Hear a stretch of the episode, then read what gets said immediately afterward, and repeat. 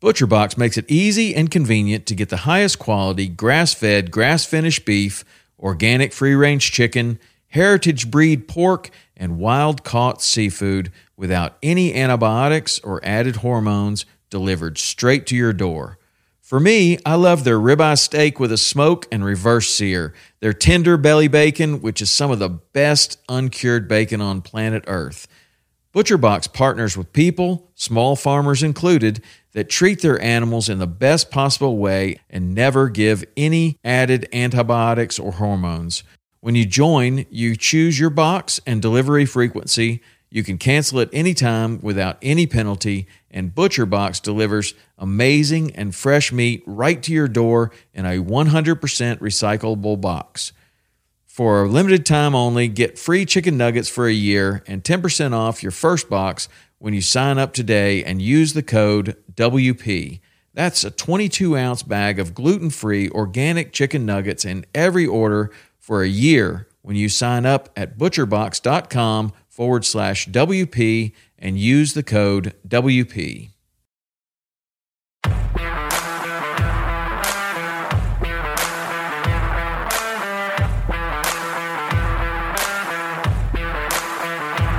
Welcome to Western Contours Podcast, sharing experiences, providing insight, and looking for solutions to become better hunters. We talk gear, on and off season preparation, tips and tactics, conservation, and finding inspiration in the outdoors as sportsmen and women. Thank you for joining us as we share our love for all things Western hunting. Proud to share this episode thanks to these fine companies I depend on in the field. Game Changer Calls. The GC was designed with all hunting callers in mind. Though elk is the intended target, the unique size is a game changing tool for turkey and coyote callers as well. It is not designed to replace your tube or open reeds, but rather to complement the caller's repertoire in the field. Vortex Optics. Proudly made in the USA, Hoffman Boots.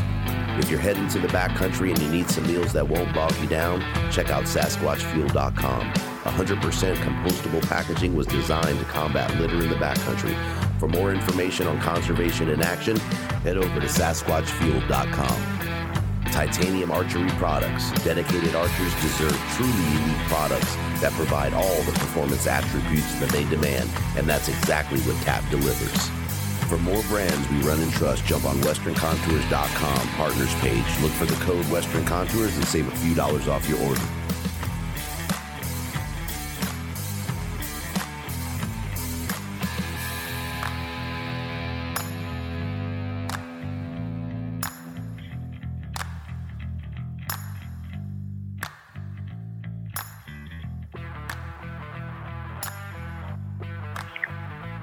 So we're on with East Tennessee's own uh, Adam Smith. What's happening, Adam? How you doing, man? I'm good, good. How are you? Yeah, I'm doing all right, man. Gave him a little precursor since uh since we talked about that accent there. but that accent, yeah, yeah. only the folks outside of East Tennessee and and you know going to notice that accent. Yeah, I've um, I I've had it brought up before. It's it's strange. Like if you ever go to some place like a Florida. I went on vacation there a few years back, and they've got a completely different accent. But it was to I walked into a gas station, and they were like trying to ask me where I was from, and I couldn't understand what they were saying to figure out where they were from. I think when you get into you know those deeper, deeper, you know, in the South, and you start, uh, especially in like Mississippi and Louisiana, man, you get some of the the Cajun accents and and all that broken French and whatnot going on. Um, yeah, that, that's about as puzzling as it gets. I think if you go deep Appalachian, you probably get some of that too. yeah, yeah, it's uh, it's kind of weird here in um, here in the East Tennessee because there's almost an amalgamation of the different Southern accents. So it depends on you know if you go to like the Chattanooga area, you'll get the uh, longer, more drawn out, typical Southern draw accents, and when you get up around Knoxville towards the mountains, people start talking too fast. You can't understand half. Sound like Boomhauer off King of the Hill. it's funny too because some of the some of the I guess for the lack of a better word slang um, that comes along with it. Um, I'm pretty good at like figuring it out, but man, it cracks me up. So why don't you give everybody, man, a little background and uh, you know talk, tell them about who you are, and uh, you know we'll get into why why we have an episode. I mean, there's not really a why on this podcast. I just roll with it. Um, but talk about your outdoor life and hunting in general, man. How'd you start? And- uh, yeah, um, like you said, East Tennessee native. I was born and raised around Knoxville. Um, honestly, I kind of I kind of straddle the line a little bit between like adult onset hunter and somebody that was raised in the hunting out, you know, hunting lifestyle. Because my dad was a big hunter growing up, but honestly, the relationship I had with my dad was a little contentious in my youth. So I just I didn't really care for anything for hunting. And then about the time, uh, I guess I was about to hit thirty, I started getting into um, God, I hate to use this cliche of a term, but becoming like a foodie and started thinking about like uh, wild game meat and stuff. And then my dad had been on me for a few years to go turkey hunting with him, and I went right right when I was thirty, and I uh, started hearing those turkeys gobble, and it sucked me sucked me right back into it. And then I just been hitting it full bore from then on out, trying to learn as much about it as I can. Any regrets? I've always been a. Oh, sorry about that, man. Any regrets missing those years? Yeah, a little bit. I mean, because I kind of feel I feel like I'm a little bit behind the curve. I mean, I don't so much. Um, uh, I'm enjoying the learning process, but I, I, you know, I feel like a, uh, I feel like it'd be easier to fill the freezer some seasons if I had a little bit more experience under my belt. You know what I'm saying? Yeah, but that's a that's a very that's an interesting topic, right? When we start talking about hunting in general, and I'm not gonna, you know, use the use the plague um, adult onset hunter, but I, I, think I think yeah, that yeah, kind of like a disease. Yeah, it is. It is. It's funny. It has that. It has a weird connotation to it, especially for the folks that started late. Um, yeah, but it, it's a weird thing, right? Because hunting, in my head, is is ever evolving. We're always learning, so there's always a learning curve. That never. I don't care who the hell you are. It's never going away. But it really amounts to time in the woods, um, or time on yeah. the mountain. However, you know, whatever your whatever your pursuit is, uh, and then the fact that folks, you know, like my hot button is is elk. Um, you know, and another guy might have hunted elk for 15 years and then, you know, wants to be a sheep hunter and now he's switched. So you never really get rid of that learning curve. And, you know, just time right. on tags and opportunity is really that's really what does it. You know, I don't know that I don't know that we ever stop learning in this game. And if we do, then we probably need to rethink it a little bit. Yeah, yeah, I would agree. I'd agree with you on that. Yeah, I think uh, East Tennessee is kind of weird too because like we've got a uh, people don't think of the East as like public land states, but you know we actually got quite a bit of public land in this area. But the problem is there's almost I hate to use the term like too much access, but there's a lot of good, easy access to big tracts of land around here. And uh, sometimes I think I make it a little harder on myself than it has to be just because I'm trying to, where I got started so late, I kind of try to prove to myself that I can do it on my own without having these areas that, you know, my dad's hunted forever. And it's kind of, I kind of look at those as like hand me down hunting spots. And I want to, you know, know that I could do it on my own. So I go out to these public land areas and they're just like crawling with hunters or they're crawling mountain bikers and hikers. And so sometimes I think I handicap myself a little bit more than I should. so what when you talk, you know, you're talking to a guy that lives in the West, hunts in the West. Um, so when you talk about vast expanses of land, what are you looking at? Because I know, um, you know, several people in Tennessee that, uh, you know, some are hunting 20, some are hunting, you know, 100, 400 acres. What are you looking at?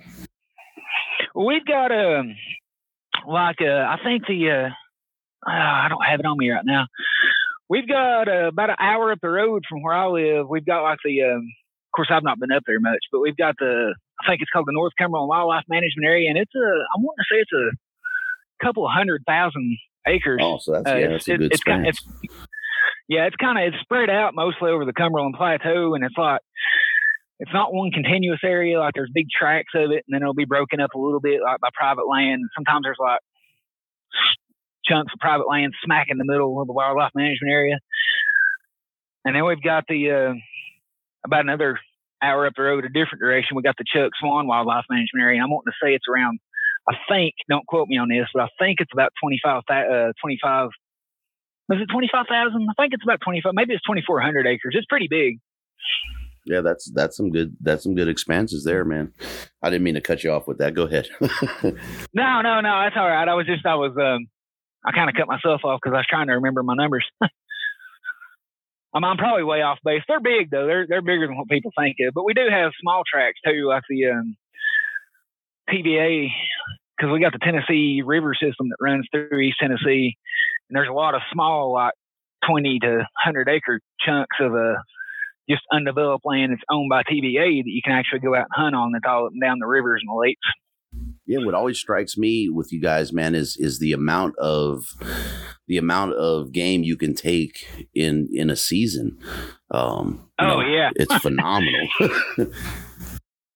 and it's even more so uh, when you start getting out to the western part of the state, like where it's more uh, less mountainous and more agriculture. Man, they've got some uh, they've got some crazy numbers on whitetails you can take out there. I think the unit L's got a private land only hunt that goes into the first of the year, and you can take like three, four does and stuff a day. yeah, I I want to say that's what I was thinking of, and it's something like uh, I want to say it was two or three bucks a season, and then up to four or five doe a day. Yeah, yeah, it sounds like a unit L. I think uh, generally you um, we got like a statewide limit of two bucks a season. Sometimes you can get drawn on a quota hunt for one of these uh, WMAs and get a bonus buck. But then uh, we've had CWD creep in the lower west corner of the state, and so they've kind of upped the um, up the tag lot out there to get the numbers knocked down to try to keep it from spreading. Spreading. Dang. Um, so Eco Outdoors, man, that's your that's your blog, and that's how I learned about you. Um, you know, via Instagram, and and then you know checked out a couple. And you had you wrote one. Your most recent one was Corona and Coyotes, and there's nuances in there that that go further than than what you're talking about when we start talking about the hunting demographic or the hunting community. So why don't you talk about that blog a little bit and then we'll just see where it goes from there, man, and we'll we'll get some spin-offs going, I'm sure. right. Yeah. Um, no, I started the um, I started the blog basically just because, you know, I love the uh, outdoor lifestyle so much. I wanted to contribute to it and although I aspire to one day, you know, maybe be a conservationist, I don't really think I wear that label right now, and I'm not a biologist or anything like that. So I was just looking for a way to kind of contribute to it, and there's just some, um, yeah, overreaching arches and stuff I see going on out there in the hunting community, and at you know, in general that I wanted to address, but really I just wanted to kind of make a place where uh, I had a.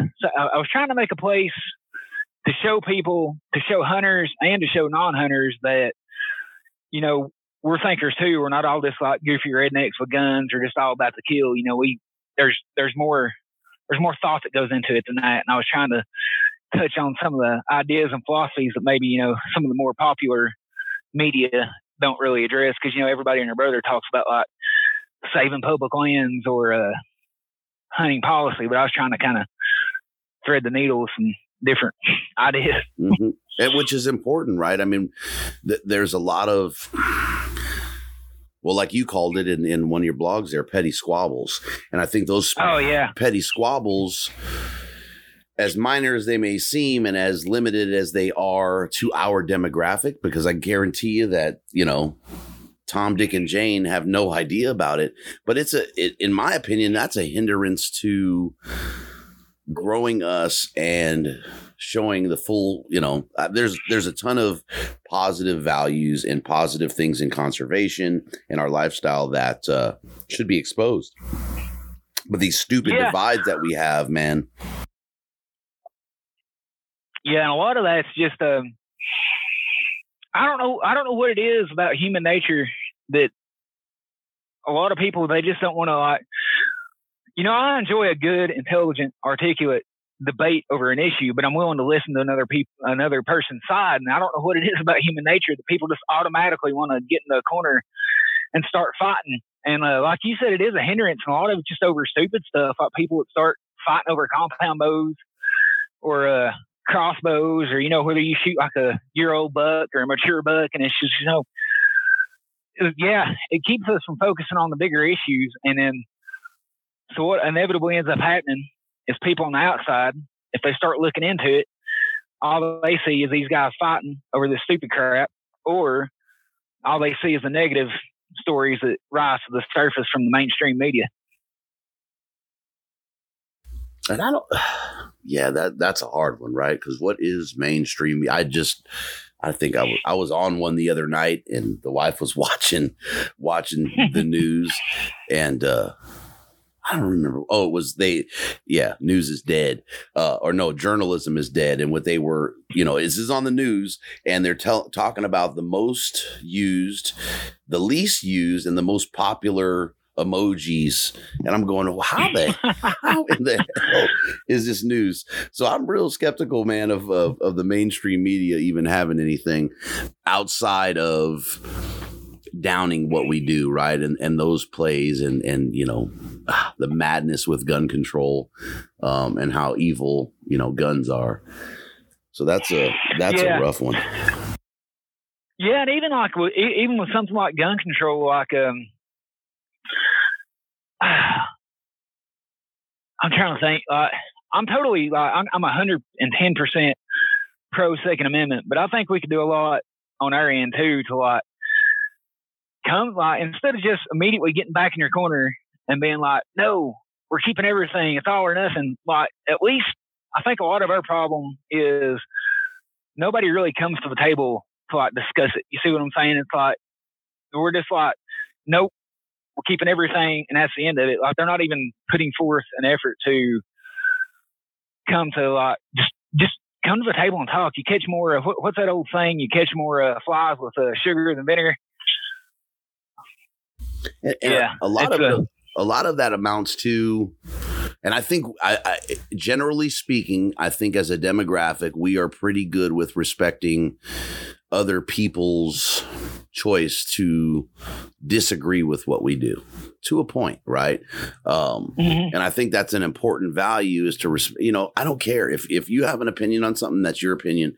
And like you said earlier, we can come to the table and have an articulate conversation that doesn't have to be a bashing, but an explanation of that view and walk away. Either we agree, we're a little bit closer to agreement, or we just still disagree, but you can still respect that view. Yeah, it's a lot easier to, uh, it's a lot easier to disagree and leave the bridge up where you can cross back and forth and talk than it is to disagree and burn it. Yeah. And then everybody's screwed. yeah. But the and, and the problem and then it's not a huge problem, but the problem I see is a lot of times in our demographic, we're not willing to do that. Right? We're on one side or the other and we, you know, like you're talking, we we raise the drawbridge and that's it. You're gonna have to bust down this drawbridge and then we're gonna fight about it some more. And I've seen guys go back and forth on like, you know, Facebook pages, man, and, and insult each other's families and wives and kids. And I if I remember correctly, it started over a conversation I think it was Camo or a bow brand. And I and I'm I, I, read the whole thing. Like part of me was intrigued, and then part of me was like, okay, I want to see where this is going. Uh, and there was that small evil part of me that was laughing as they're you know bashing on each other's wives. Um, but it was just it's just amazing to me to see that go down. It's like what do you if we can't if we can't stand behind each other no matter you know and and i'm talking ethically responsible um good values. I'm talking about some guy that's going out and just shooting to kill but a good outdoorsman or woman. We should be able to stand behind each other take those disagreements and, and understand that hey we are we are one and the same. What we are trying to do our pursuits may be different our weapons may be different the color or pattern or brand of our camo is different but we are the same yeah exactly. That's um and i think i even said that in that in that most recent blog post was um you know those are those are conversations that we need to have amongst ourselves. But when you know when it gets to just being a uh, pissing contest, for lack of a better term, then I mean that's all the outside sees, and so we're over here complaining to each other back and forth about all those various issues, and the whole time, you know, everybody else like they're posting stories about uh, you know, the media's posting stories about bear. Like there's one going around right now because over in the mountains, apparently there's uh, some bears showing up that's missing limbs, and they're thinking it's coming from traps, and that's illegal. But you know, there's nobody like I don't really see this is this is that's a perfect opportunity for our group and demographic to shine. You know, we need to step forward and see, try to put it into it to ourselves, and that's the kind of thing that we could do to where uh, it's going to start to change how the outside looks at us. But instead, we're all just too busy bitching about compound bows and crossbows. Right. Well, right now, I think we're all nervous about seasons too with this dang COVID but I, and I agree with you that that is the perfect opportunity to stand up and say, "Hey, we don't we don't support this," because a lot of times they'll label that as hunting, right? Trappers oh, and hunters, yeah, right? Me, trappers and hunters, yeah. yeah. We're thrown in there. Mm-hmm. That's that's outright a poacher. That's somebody that yeah. we don't 99.9% of our demographic does not agree with. I'm sure that there's the one or two that'll have some argument, but most of us don't agree with that. We don't approve of it and and quite honestly, we despise it because it goes against everything that we practice when we talk fair chase and ethics. Yeah, exactly. So yeah, man, it's, a, it's crazy. Oh, go ahead. No, no, no, go for it, man. Oh, you were um, uh, on another little side tangent when you mentioned the COVID nineteen crap that's going on right now. I think it's a. Um, don't know what's going to happen with the season here in Tennessee as far as deer season goes, but it's a um, it's been interesting as far as turkey season because they didn't um, basically the outdoors in Tennessee has been wide open, and so we've seen. I think we're on track for a record year for turkey harvest because nobody's been able to work, so everybody's just everybody's get out in the woods. woods. yeah, and that's a good deal. I mean, you know, there's uh, quite a few states, man. They they stop non-resident sales. You know, trying to slow the spread down. Stop non-res sales. Um, Washington State they shut everything everything down. Non-resident, resident, mm. no fishing, no hunting. And to me, that's like that's the craziest decision the most irrational decision that could be made because what what better way to stay out of crowds than go and be on the lake or on your boat or in the mountains chasing bears and bear season and turkeys and turkey season just doesn't make any sense Oh yeah, when I like that's that's exactly the activity I'm participating in when I'm trying to not be close to people. yeah, it's just weird. It's like uh I hate even saying social distancing because to me that's not what it is, right? What they're calling for is a physical distance. And with my foil hat on, I feel like I feel like social distancing is like is some kind of programming that they're just trying to keep throwing and throwing and throwing because it's it's a physical distance. There's a you know that that space there. It's out of this whole thing is just flipping crazy, man. Yeah, not to delve too much into um Oh, foil hats. yeah, not to get to not, not to get too far into that, but if you, it, it's kind of almost like if you look at the trend the past ten years when social media came out, a lot of uh, even outside of our demographic, a lot of it's just been people fighting and bickering back and forth and getting further and further apart and not being united. And it's uh, I've been that's what I was telling my wife a while back. I'm like it's kind of a ironic that we've been driving a wedge on social media between ourselves for all these years, and now something's coming along and it's actually making us actually be physically apart. Yeah, that's divide and conquer. Foil hat.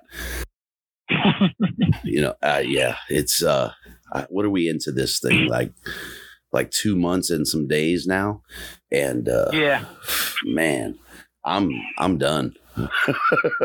I am done, yeah. dude. It's uh, you know, and there's a lot of places, you know, you guys are one that you know, I think you guys are fortunate. Yeah, I'm sure like around the Nashville area where you guys are a bit more liberal. Um, you know, you probably saw it more, but I'm here in Southern freaking California, dude. The hub, one of the hubs of uh, the left liberal extreme, and it has been something else. Um, no toilet paper, and now that I think it's the foil. Foil, foil is the new toilet paper. I was because everybody's making them hats. Yeah, they need to. They need to put their foil hat on so they stop listening to all the BS that's friggin' flowing out of everything. Yeah, there's there's definitely there's definitely some sensationalism going going on with it. I mean, I I I know it's a real thing, and it's like I told some buddies of mine, like, look, I'm sure it's real, and my point of view is I don't want the flu either, so we can go ahead and we can go ahead and stay six foot apart. But I know there's a lot of uh, a lot of it's getting blown out of proportion too. Oh yeah, the politics in it all is uh, is extraordinary, phenomenal. It's just uh, it's an amazing sight to see, and and at the cost of whatever it takes for the politics. That's the disheartening oh, yeah. part. Yeah, the politicians are going to do whatever they're going to do at the expense of the uh, the expense of the little man and the people because they. I mean, they're. I hate to say it, they're. They're they're in a comfy position, so they can they can play Oh. around with it a lot more. Oh yeah. Yep, they uh there's folks that will not recover from this. Businesses that will real, Mm. you know, will not recover, but man. Oh yeah, my um, there's a lot of small businesses that's going to be uh going to be hurting for sure, if not just completely shut down.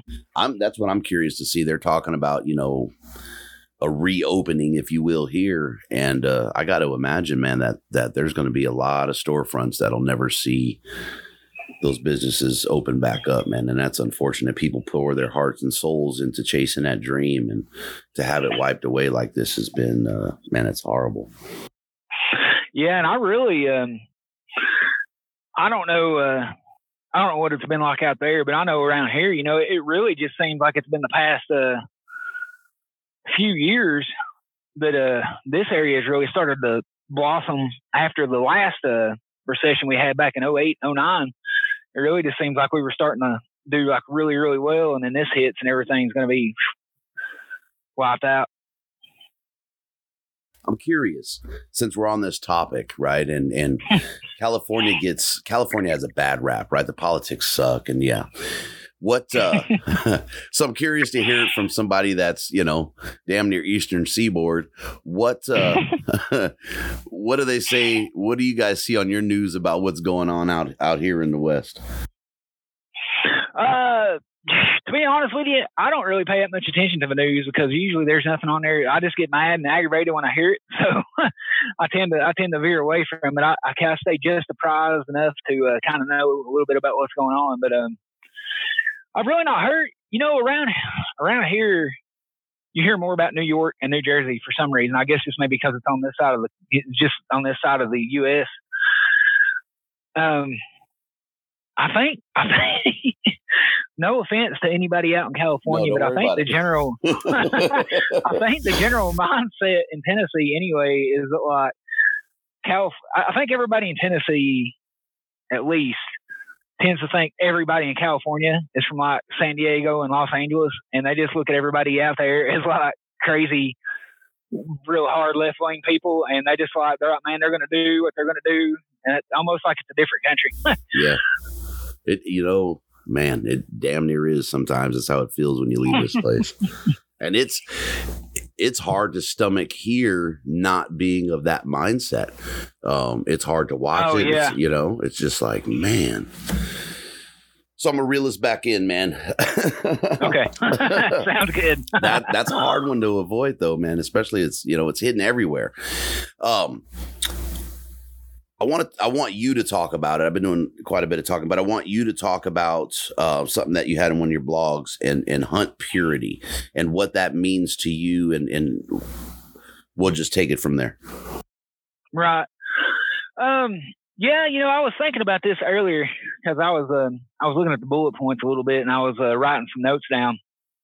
And uh, I mean, I guess it really depends on what you're wanting to get out of a hunt. But I know um, I don't know if this is the one you're referencing, but I, I wrote one a while back. I think I called it feelings. But it was um, I just I noticed when I'm out in the woods what I'm trying to, I guess, uh, what I'm trying to get from being out in the woods is I want to encounter that critter living its natural life. And I just, I don't know, man. I feel different about it, like, because I, I was out on some public land. I think it was last year, maybe the year before, on the opening day of rifle season, and I've been out on this piece for uh, olive archery and uh, all muzzleloader, and I hadn't seen the first other hunter. And then I get back in the woods on the open morning of modern gun, and it's just like headlights, flashlights coming everywhere. And then a few minutes after first light, you just start hearing bullets flying. And I was sitting there and I was thinking to myself, I'm like, man, I would probably, I would probably take a deer if one happened to run in front of me because of this, because I really just I wanted the meat. But I, I totally, I was like, man, I feel different about it. Like, I just don't know how I feel about it because it's, it's, at this point, man, this thing is no longer, it's running, it's stressed, it's like freaking out, and it's no longer, it's, it's not what I'm wanting to get out of the hunt at all. And you know what I'm saying? Because it's not, it's not living, it's, it's not just doing its own thing. It's almost being, it's almost a drive. yeah, yeah. At that point, it really is, and I mean, it was a, yeah, it sounded, it sounded nuts. So, uh, but yeah, I don't, I guess, uh, I guess there's kind of two different. There's probably more, but there's two different mindsets almost. It's kind of like the guys that you know want to go out and connect with the, uh, I guess the primal aspects of being part of nature and the food chain. And there's guys that just want to go out and hang out with their buddies and shoot a deer. And there's nothing wrong with either one of those, but I mean, a lot of it just uh just boils down to what you want to get out of the situation, I guess. Yes, when I saw that, man, I, I it made me think about it, and I, I'm on the side with you where I want to be, and correct me if if I'm taking your take on it wrong, but I want to be out in nature, experience that animal in nature for what it is, and and be in God's creation. And yes, we're going to run into other hunters. Um, and then if the land is, you know, the tracks are smaller, um, that's more likely to happen. But I want if if they're there, I'm going to push even further so I can have that purity in that hunt, that that time to connect. Yeah, no, you, you hit the nail on the head. That's exactly what I was getting at, and that's um, that's one of the things, at least close, at least the land close to Knoxville that I was uh, trying to articulate earlier. It's kind of tricky. It's um, there's it's really kind of hard to do that once mass here once mass numbers of people get out because you can only push so far and then you're running in you're either running into somebody's backyard private land or you're running onto a um, there's one area I hunt um, it's a recreation area and it's just inundated with mountain bike trails and hiking trails and I keep going out there almost just to kind of like it's one of those things I'm afraid if we don't use it we'll use it but I don't really go out there with a lot of hope but I still go out there and it seems like every time I'm out there I'm encountering somebody else, you know, just walking down the trail, talking at the top of their lungs about their aunt's divorce or something like that. So it's um sometimes it's almost I know not everybody has access to the private land, but at, at least around here, sometimes it's more it's easier to get that animal doing its own animal thing on a piece of private land because they're just not getting they're not getting the pressure from either the recreational users or the uh, sports men and women out there. So and that's and that's interesting. Um, you know, you're sitting in, and I'm I'm generalizing, right, based on what I know. So you're sitting in a blind, you're sitting in a tree stand. Um, that that has to pose another element of concern, right? As people are hiking and biking around. I mean, we get that, but here again, we can push 20 miles in one direction um, and not have to worry about it and get off of those beaten trails and things like that.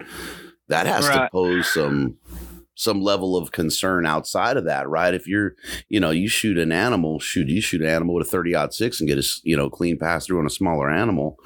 Um, Oh yeah, yeah, and it's a, um, it definitely is. I think about it a lot when I'm out there because, uh, like out that one place I was just telling you about, like there's there's only one. I've been all through there, and there's only one place off the top of my head that I can think of where you can go where you're not actually invisible sight of a walking trail. Everywhere else you can go up there, and there's signs posted everywhere that says people hunt up here. Basically, be careful. But there's only one place I can actually think of that you can actually go and sit and not physically see a trail in front of you. now, do they post like when it's season? Do you see more postings? Are, are people warned or? Oh yeah, man, I do. But people they don't pay any attention. Like, um, there's another. We, we've actually got a wildlife management area, kind of like in the heart of downtown Knoxville, and um, there's trails that run all the way through it. But the only trail that's supposed to be open, um, basically, I think from uh, August 31st through June 1st, all the interior trails are supposed to be closed to anyone but licensed hunters. But I was in there turkey hunting uh, a couple of three weeks ago, and um, I heard a family, just a young family, just walking up the trail, and I thought, well, maybe I read the sign wrong, and I'm on the wrong trail. And so I was walking back out to my jeep, and at the head of the trail, there was literally two signs put by the Tennessee Wildlife Resource Agency in the middle of the trail that said "trail closed to all but licensed hunters." So they don't they don't pay any attention. Walk right by the posted signs. You just said and, uh, you just said a couple oh, of you, you just said a couple of three weeks, and I use that. Yeah, a couple three weeks. I, I use that all the time. I, I say the same thing, right? A couple of three, and uh, just about everybody gives me mess about it. I'm happy to hear you say that. oh yeah, I use it all the time. Another another favorite uh, another favorite's uh saying 3011 for like a high quantity. Being like, man, man, must have been 3011 geese out in that field when we drove by the other day. Oh, bad. I'm gonna write that one down. That's too funny. I wish my wife was. I think she's outside, but I say you know a couple three, and she gives me mess about it. Oh yeah, I like it. Couple three. Yeah, that other um that other big wildlife management area I was telling you about, the one that's a couple of hundred thousand acres or whatever. It's the same way, but it's not a. Uh, it's not mountain bikers and hikers up there. Up there, the big draw, and uh, it'll never change because it's an economic draw and it's a very very rural area up there. But I mean, up there the big draw is um, UTV and ATV trails, so you can hunt the whole area, but you're always basically within at least earshot of the ATV trail. Yeah, so. see, that's the killer for me. I could deal with the hikers and mountain bikers, but those ATV areas, man, that uh, you're not. Uh, you're not safe from them, right? You can you can get in as far as you want to get in, and they're a lot faster. Um, oh yeah, yeah. There's just yeah, you could have those. We have some areas out here, uh, like in Colorado, where they'll do they'll have trails, and it'll be you know less than thirty inches. So oh yeah, that uh, things like that help. But yeah, if I'm in an area where it's uh, off highway equipment, and I'm out of there as soon as I see a sign. Yeah, I don't know. I don't see a lot of our. Um, that's really, I guess we're kind of lucky because that's really the only place the uh, that one that I'm telling you. That's really the only place we got a lot of ATV people because um, most of the other wildlife management areas they've got roads where TWRA works on the land, but they're gated off, so it's foot traffic only. So that that works out. So something so there's another bullet here, right? And and kind of just getting back on track with that hunt purity thing, right? And enjoying yeah. nature for what it is. And I think a lot of that a lot of that for me is the work that it takes to you know, get to that that end moment that we're hoping for as hunters, right? That notch tag, blood on the hands, that field dress, and that drag out. Um, and you had something on there that you know primal cuts and suffering like that that's what motivates me right? These primal cuts of meat in the field and suffering to get there that is that adds to that icing on the cake right? It is like the candle blowout if you will. Oh yeah. Yeah there's even a um i got a i got a couple of those last year and i got them on a piece of private land and uh, my dad I guess where he, I was with him, but he was hunting in another another section, and uh, I guess he's from a different generation. But I almost feel, I almost feel like you owe, or I, I can't speak for anyone else, but myself. When I take an animal's life, I almost feel like I owe that animal a little bit of suffering on my own part. So, like, even though I was within a couple hundred yards of the truck, uh, the, the animals I got last year, I went ahead and butchered them in the field, put them in a meat bag, and then hiked, you know, hiked them up back up to the truck just because I felt like a, I could have easily drove my dad's four wheeler down there and chained it up, and drug it up to the truck, threw it in the back of the trailer. But I don't know. I felt, and I know it don't make a difference to the animal because I already did, but I felt like I owed it to the, I don't know, maybe the spirit or the memory of the animal to kind of suffer a little bit with it. But you know, and, and I would agree that for me, the the pack out, um, because here where I hunt, we're we're you know we're field dressing, we're putting them in our packs, and we're getting out of there. Um, that is that is the ultimate culmination of that hunt. And yeah. we we prepare for that. Um, you know, preseason, we're working out, and that's one of the things that's oh man, if I got to pack this animal out, I got to be ready to pack this animal. but it is the ultimate culmination of that hunt. Um, and that's why it stood out to me i'm like man that right there right that's part of that work that that suffering that work ethic it just makes everything I mean, it just brings it full circle. So I was I was actually kind of happy to hear that because a lot of folks, you know, back your way, doing just what you're saying, right? You you may field dress it, you know, put it on a drag, get it out to that closest road, and then you know go over to grab the truck, throw it in the back, and handle it in the shop. Yeah, and it's um above and beyond that too. Like in, the same vein, it's um to me the meat is just so if you got good hand-on practices it's just so much it's so much better than like because you know you get a deer and you throw it in the back of a truck and you show it to your buddies and you go two hours down to the processor and half the processors around here it's 60 degrees outside and they got their cooler wide open and the animals they got like I don't know 12 deer hanging in there and the meat's getting smoked and it's not because of a smoker it's because the guy's chain smoking cigarettes and it's just I don't know it's it's more to me if you can everything you can do to that meat to keep it as good as possible is just one more uh, one more way to show respect for the uh, life of the animal. I was going to say it goes right back to what we owe that animal for that uh, for that kill that you know that sacrifice. Uh, not that they're sacrificing, we're taking, but but yeah, I thought that was pretty cool, man. Seeing that, and then the fact that you know you're out there and just breaking the norm, if you will. Um, I I was into that. I liked it. Yeah, I was. Um, right. Yeah, this past season was actually. Um, it was actually the first time I did I did that in the field, but that was another reason I did it. Um, that I probably went ahead and processed, butchered the animals like in the primal cuts in the field was just because, um, you know, one of these days I may not be that close to a truck, and I wanted to I wanted to be better prepared to handle the situation when, when it uh when it came about. But uh, ain't nothing worse than, yeah, than wasting and spoiling that meat, man. That that oh yeah, that is, in my opinion, that's worse than not recovering an animal. Um, when you get that animal and you don't, yeah, you don't take those precautions and those measures to ensure that uh, that meat and it spoils. That's uh, yeah, that's not a good feeling. No, no, I've um, yeah, losing an animal's not a good feeling either. But yeah, I, I agree with you 100. percent Yeah, I'd rather lose got, one than wasted. I tell you that.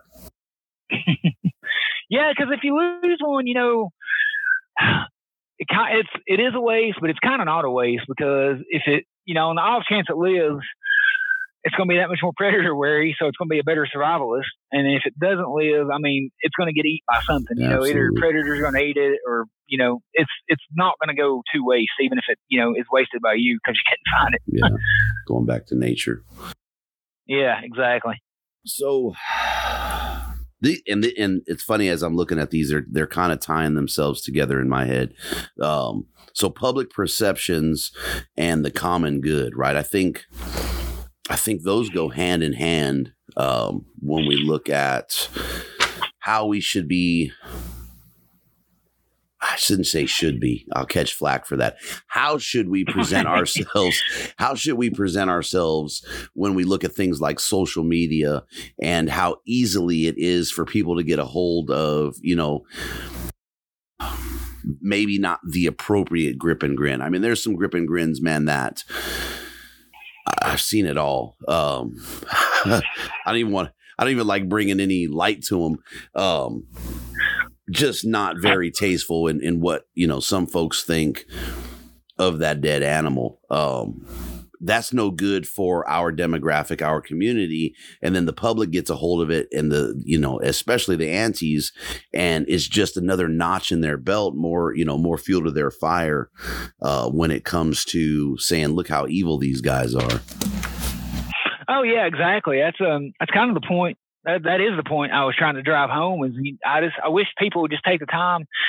If you're going to post a group and you're in, which is fine, I mean, because I've got a couple. If you go look at my Instagram, I've got a couple on there, mainly of turkey. But I mean, that's fine. But like, at least give a little bit of context in it and make it semi-tasteful. Like I've seen, like you said, I've seen some with a. Um, ah, man, if you if you got a turkey, if you got any animal and you're putting the shell in its mouth and you're taking a photo of it and posting it on social media, that's not the image that we want to portray to the people that don't hunt. yeah, that's actually that's not bad. consider. I mean, I dude, I've seen some stuff that's just outright distasteful. Um, yeah, I, I have too, but kind of like you, kind of like you said, I was trying to think of a generalization because I've seen, like I've seen people, I've uh, people holding people holding turkeys up by like almost like they've choked them out to death and just uh, yeah, I've seen uh, yeah, I, I'm I'm with you. it, and it's it's weird, right? Okay, so I, I would say there's two side of the aisle, but I think there's more than that in this. You have you have the back pews, we'll call it, where you get the guys that just do the outright distasteful stuff. So we'll kind of ignore them because they need to be ignored anyway because they're, in my opinion, not a good representation. But then you have right. folks that are like, hey, try and clean the blood off, put the tongue in the mouth, you know, make it respectful, which which I tend to lean towards that. And then you have the other side of the aisle that says they don't like us anyway. What does it matter? I'm just going to show what I want to show. And I'm always torn in between the two because I get the argument where, yes, what's the point? This is what it is. This is what we do. But I, the tear is, I feel like we have an obligation to our common good. There's that tie. Um, to display it in a way that doesn't raise any eyebrows or take someone that isn't very opinionated on hunting and drive them to have a negative opinion on hunting because we, you know, we have 14 pounds of intestines and stomach hanging out and we're posting that thing on social media for, you know, masses to see. Yeah. Um, yeah.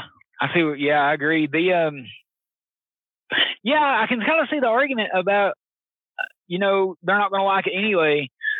But similar to what you said about the, uh, uh, so the the extreme posting the really distasteful grip and grins, a lot of those people who aren't going to like it anyway, you can kind of write them off because they're never going to listen to you and they're never going to like it anyway. But if you post a tasteful grip and grin and especially like if you like let's let's say you post a picture of a deer you got and then like or even if you post a picture of the primal cuts and then the process and, and then post a picture of the deer you got after the fact then there's a chance that somebody else might be like oh hey that's a that's not just a deer that's food and you might pique somebody's interest and if if you don't bring them in the hunting at the very least they might have a little bit more of an understanding of um what it's about, or yeah, you know, and, what it's about. I, I think that lends itself to kind of the air quote boom that we've seen in hunting over the last few years is that, like you said earlier, that foodie approach, right? This is sustenance. This is how I feed my family.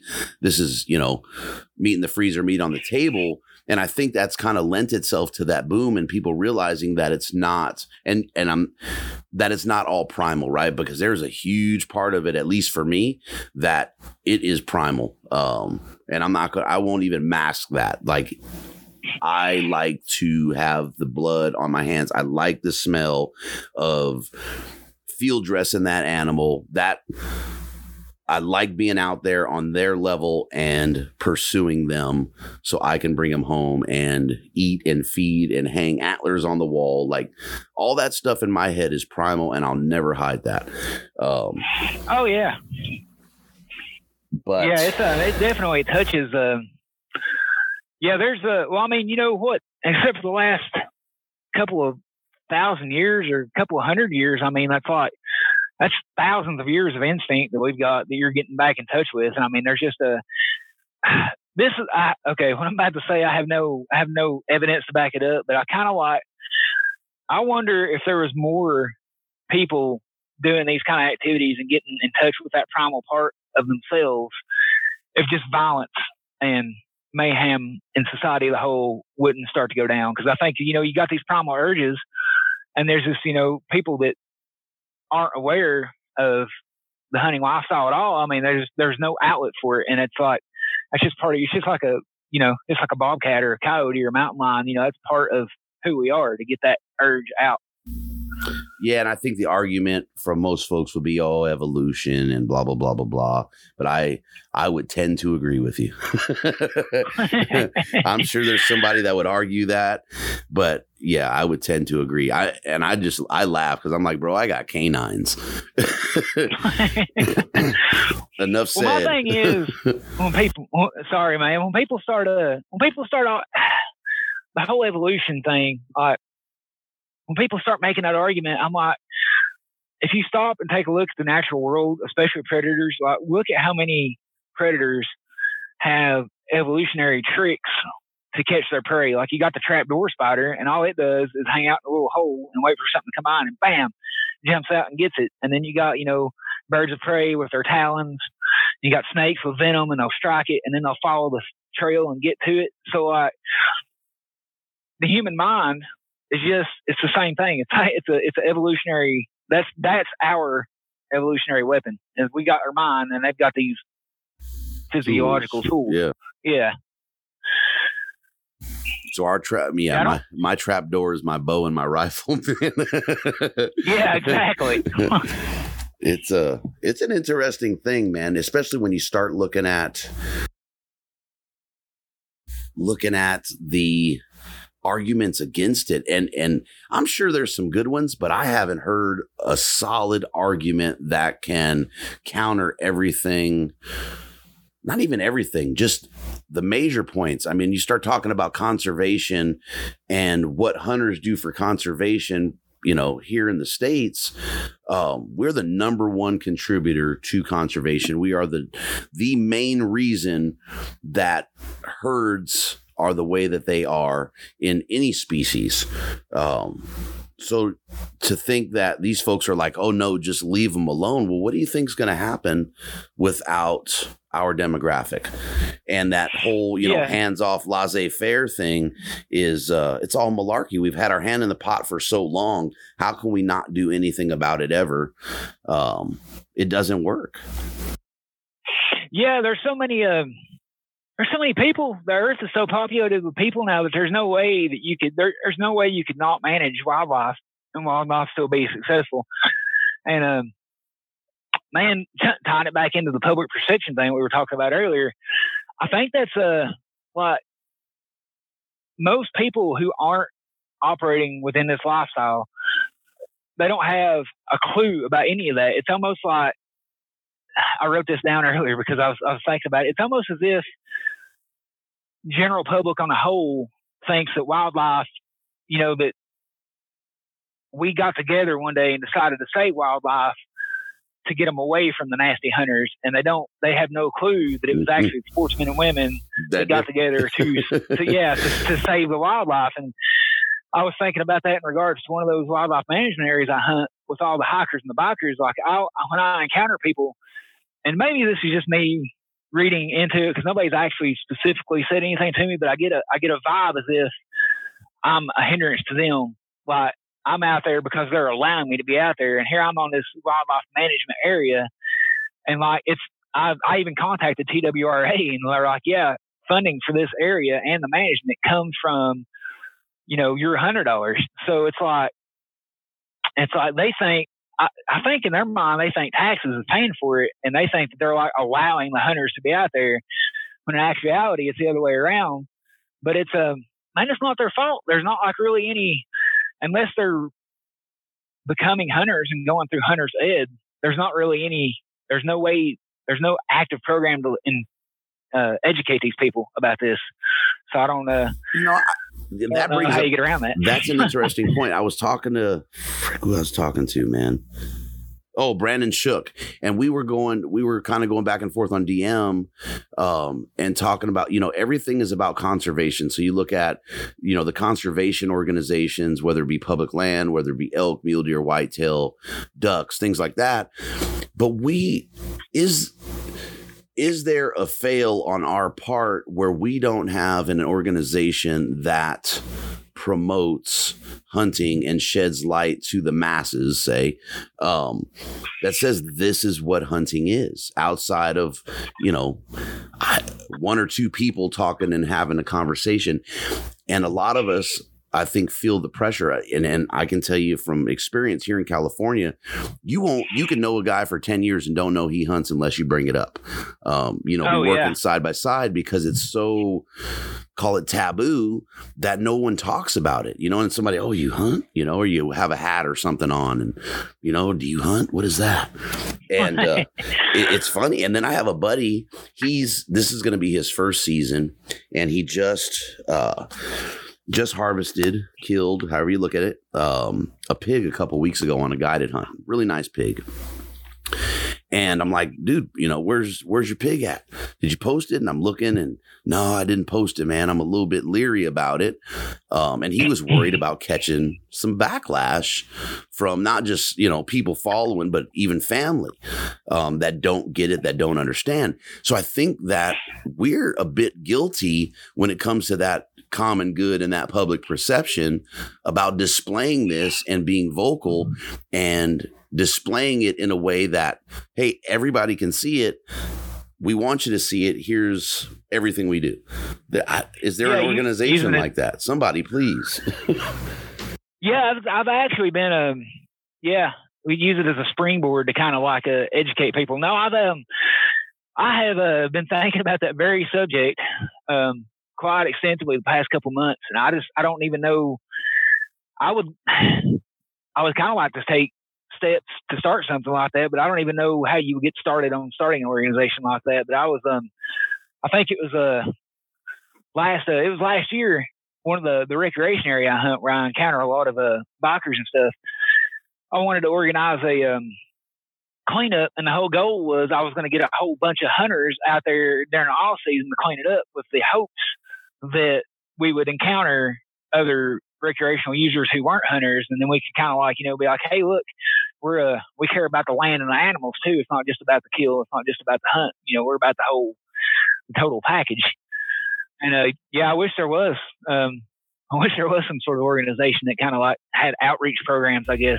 I wonder. I mean, how and I forget the uh the the place you T, what did you say? TWA for that wildlife management area? T, T, TWRA yeah. Yeah so I mean is it is it as easy as approaching them and saying hey um you know, we we want to raise, I don't know, a thousand dollars so we can put up a sign that says, you know, this is made possible by, and maybe having a sign as you enter that area that gives the explanation of why that area is accessible and available, and the opportunities that are being presented are from Sportsman's Dollar, whether it's tag purchases, license purchases, Pittman Robertson Act.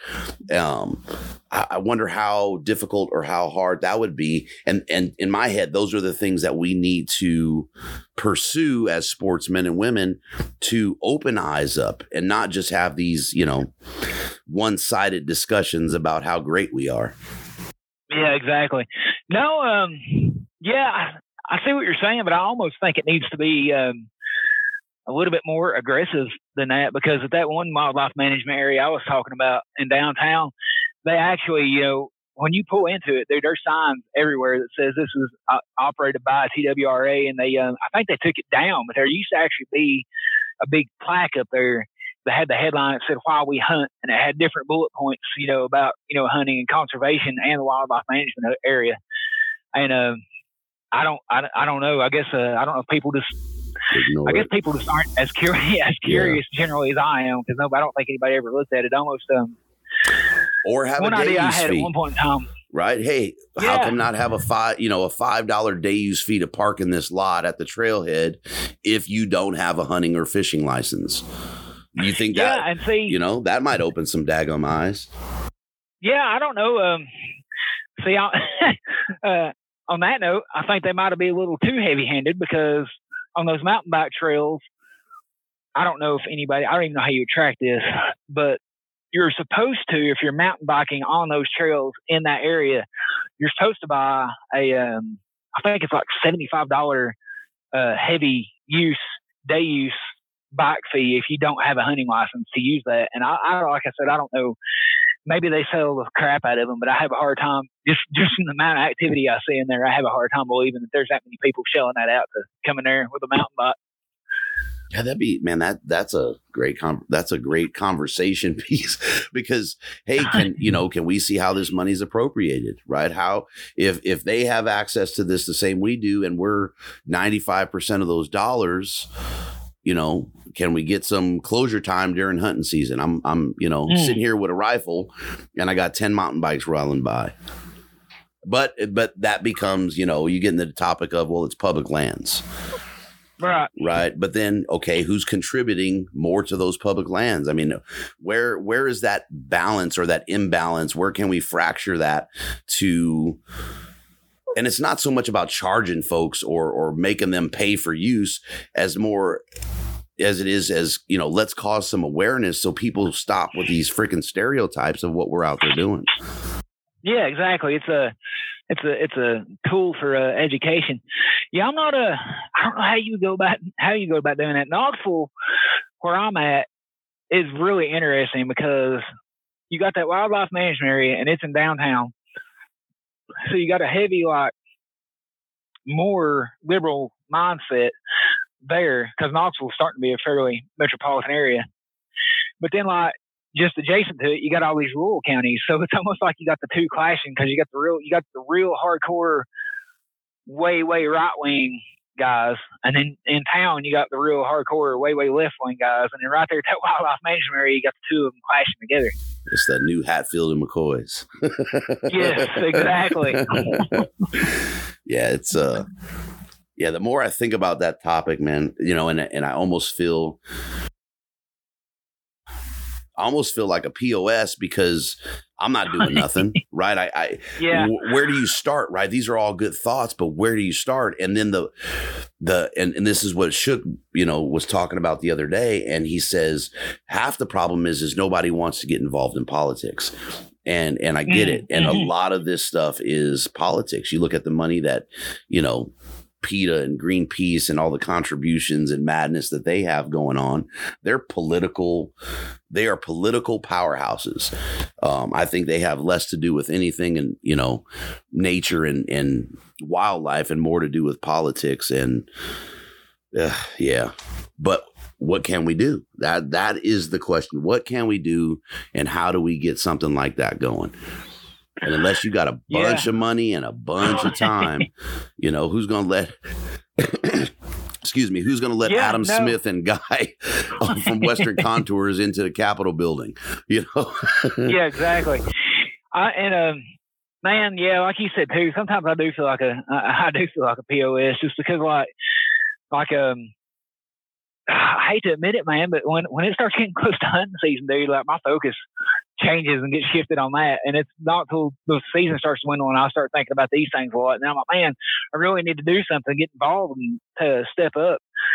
But then by the time I get the ball rolling on thinking about something like that, Hunting it's time to start again. scouting. Or, yeah, it's time to start scouting. and uh, yeah, I guess I need to be I need to be less selfish and try to figure out a way to get that get that fired up.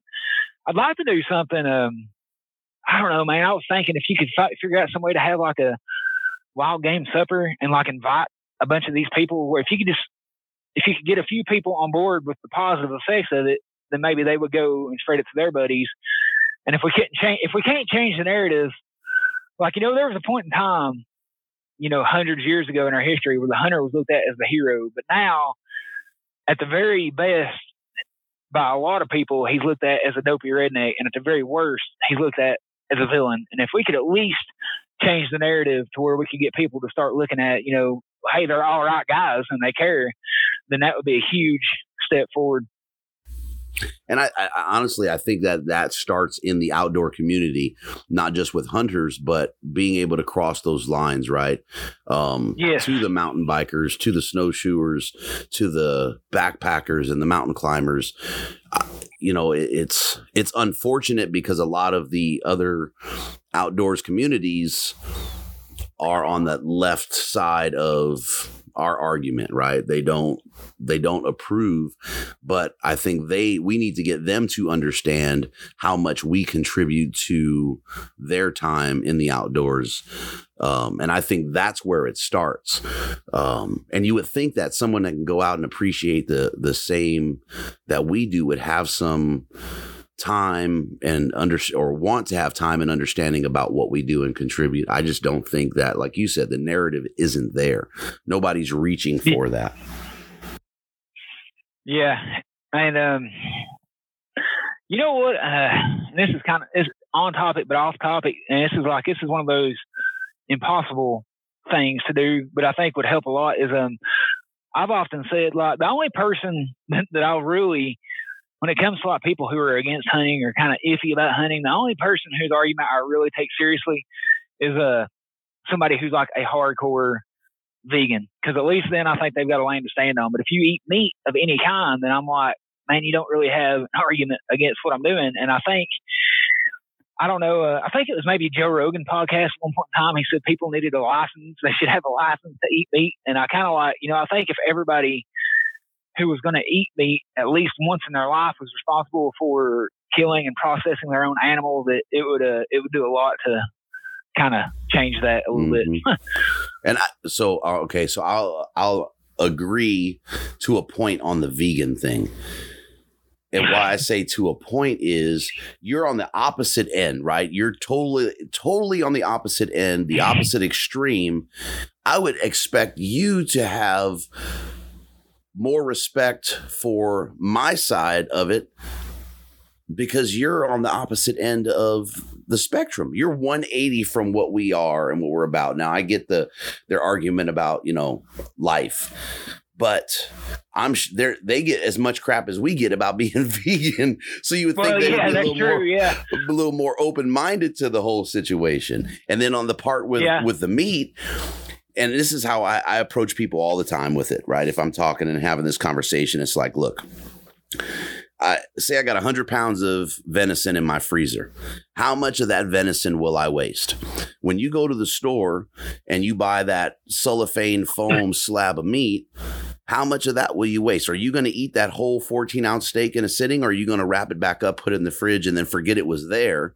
And then you're going to end up throwing it away in two weeks. We go out and harvest an animal, and I don't know many folks that are hunters that will let I'll drop a piece of 10 second rule does not apply when it comes to wild game. if it falls off the grill and my dog licks it, if he don't eat it, I'm eating it. Period. It's going back on the oh, grill. Yeah. It's getting eaten. You know, it's so it's a respect thing. You don't you don't have any respect for cellophane and foam. I'm sorry, you just don't. You know, that those are the people that that I want to reach is them. The vegans are going to be the vegans. I would expect them to be as open minded. Yeah, no, um, I yeah, I see what you're saying there. Yeah, I wasn't really saying that. Um, basically, what I'm just getting at is like, I, I'm not saying I agree with them, but you know, as far as like listening to them, I will listen to them a little bit more, well, to to, to an extent, because some of them some of these podcasts I've listened to where they've interviewed these uh, hardcore vegans, animal rights activists, man, just some of the arguments I was listening to. I was listening to one, and they were interviewing the guy, and he was talking about like basically it was just about ending suffering, and if that meant like completely wiping out like I think he used mallards as an example. He's like, if that means a world without mallards to mean less suffering, then we should have a world without mallards. I'm like, dude, what? That don't even make any sense. No, no. And you know what? I'm glad you said that. You said vegans and animal rights activists. And I think classifying or generalizing vegans into that group or that demographic is unfair to vegans that aren't there. So I'm glad you you separated that because yeah. I wasn't doing it. Yeah, I've got a um, I've got a friend actually, a pretty good friend who's a um, she's a vegetarian, but she's that's that's a just a personal choice, and she don't like her husband eats meat and everything. So yeah, there's there's definitely a distinction to be made between the extremists and the people who are doing it as like a choice. Yeah, and to hear something like you know end suffering, kill all mallards. Okay. So you start with the mallards and then what next? You know what I mean? We, yeah. as, as species, humans probably have more suffering with our population densities than anything on the planet. Um, so where does that conversation go? You know, that that's yeah. that is moronic. Yeah, I think that same guy was making an argument too. They were um I think they asked him about the uh um like the nature of a wolf. They're like, well, what about you know predators that kill other animals? And they're like, well, maybe we could breed that out of them.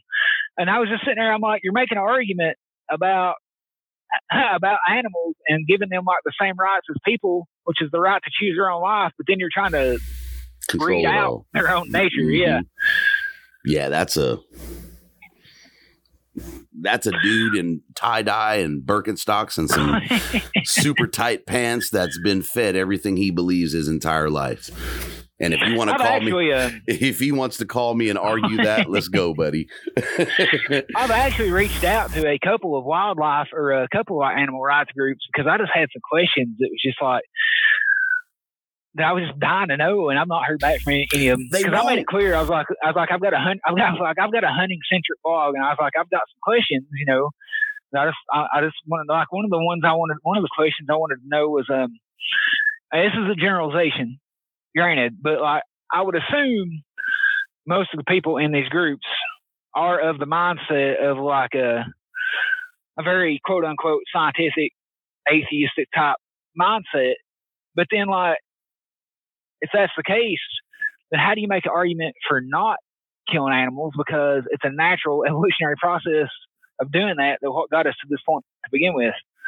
So you're asking us to go against nature, but then on the same hand, you're asking us to believe nature. So I don't, yeah, just stuff like that. But I, w- I was hoping I would hear back from them, but I'm not. They not they will not.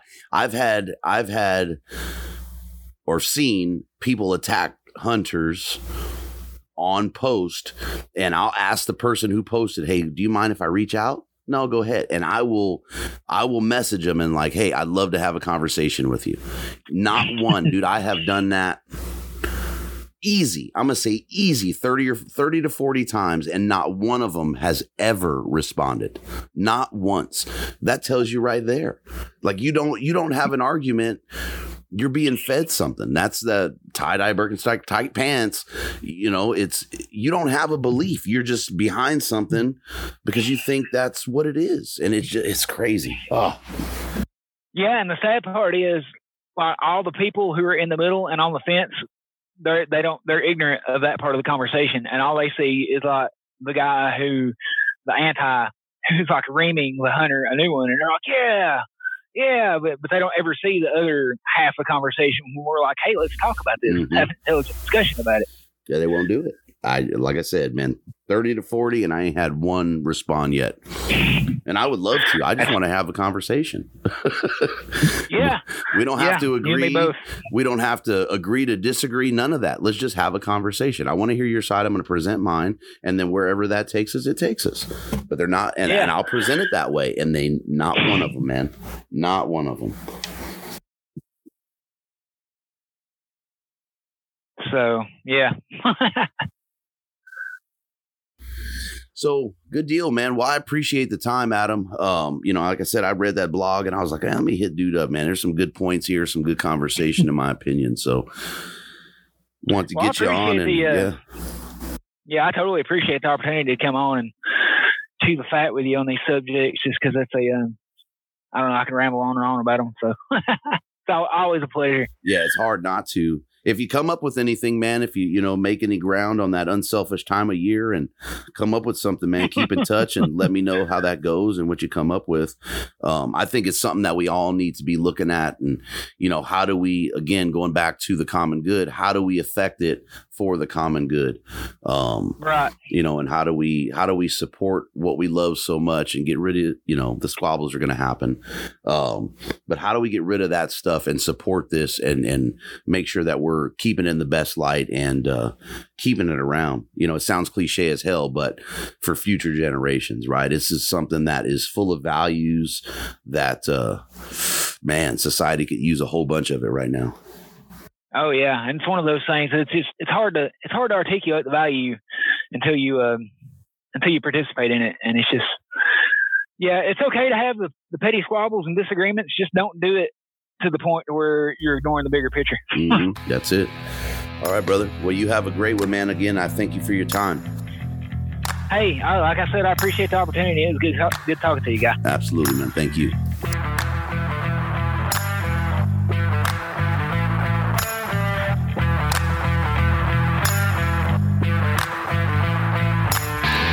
Thank you for listening. Follow and tag us on Instagram at Western Contours. Jump on iTunes, Google Play, and Podbean. Subscribe, leave us a comment, and don't forget to hit that five star rating. We appreciate the support, and until next time, lay them down. We spend a lot of time preparing for our hunts, and how we fuel our efforts is key. Head over to valleytopeaknutrition.com, helping you perform optimally in the backcountry. The purpose of Valley to Peak is to provide sound nutritional information supported by science to help you prepare and perform optimally in the backcountry. There's no secret. This is done through education, coaching, and programming based on personal goals and preferences. Head over to valleytopeaknutrition.com or catch them on Instagram at V2P Nutrition.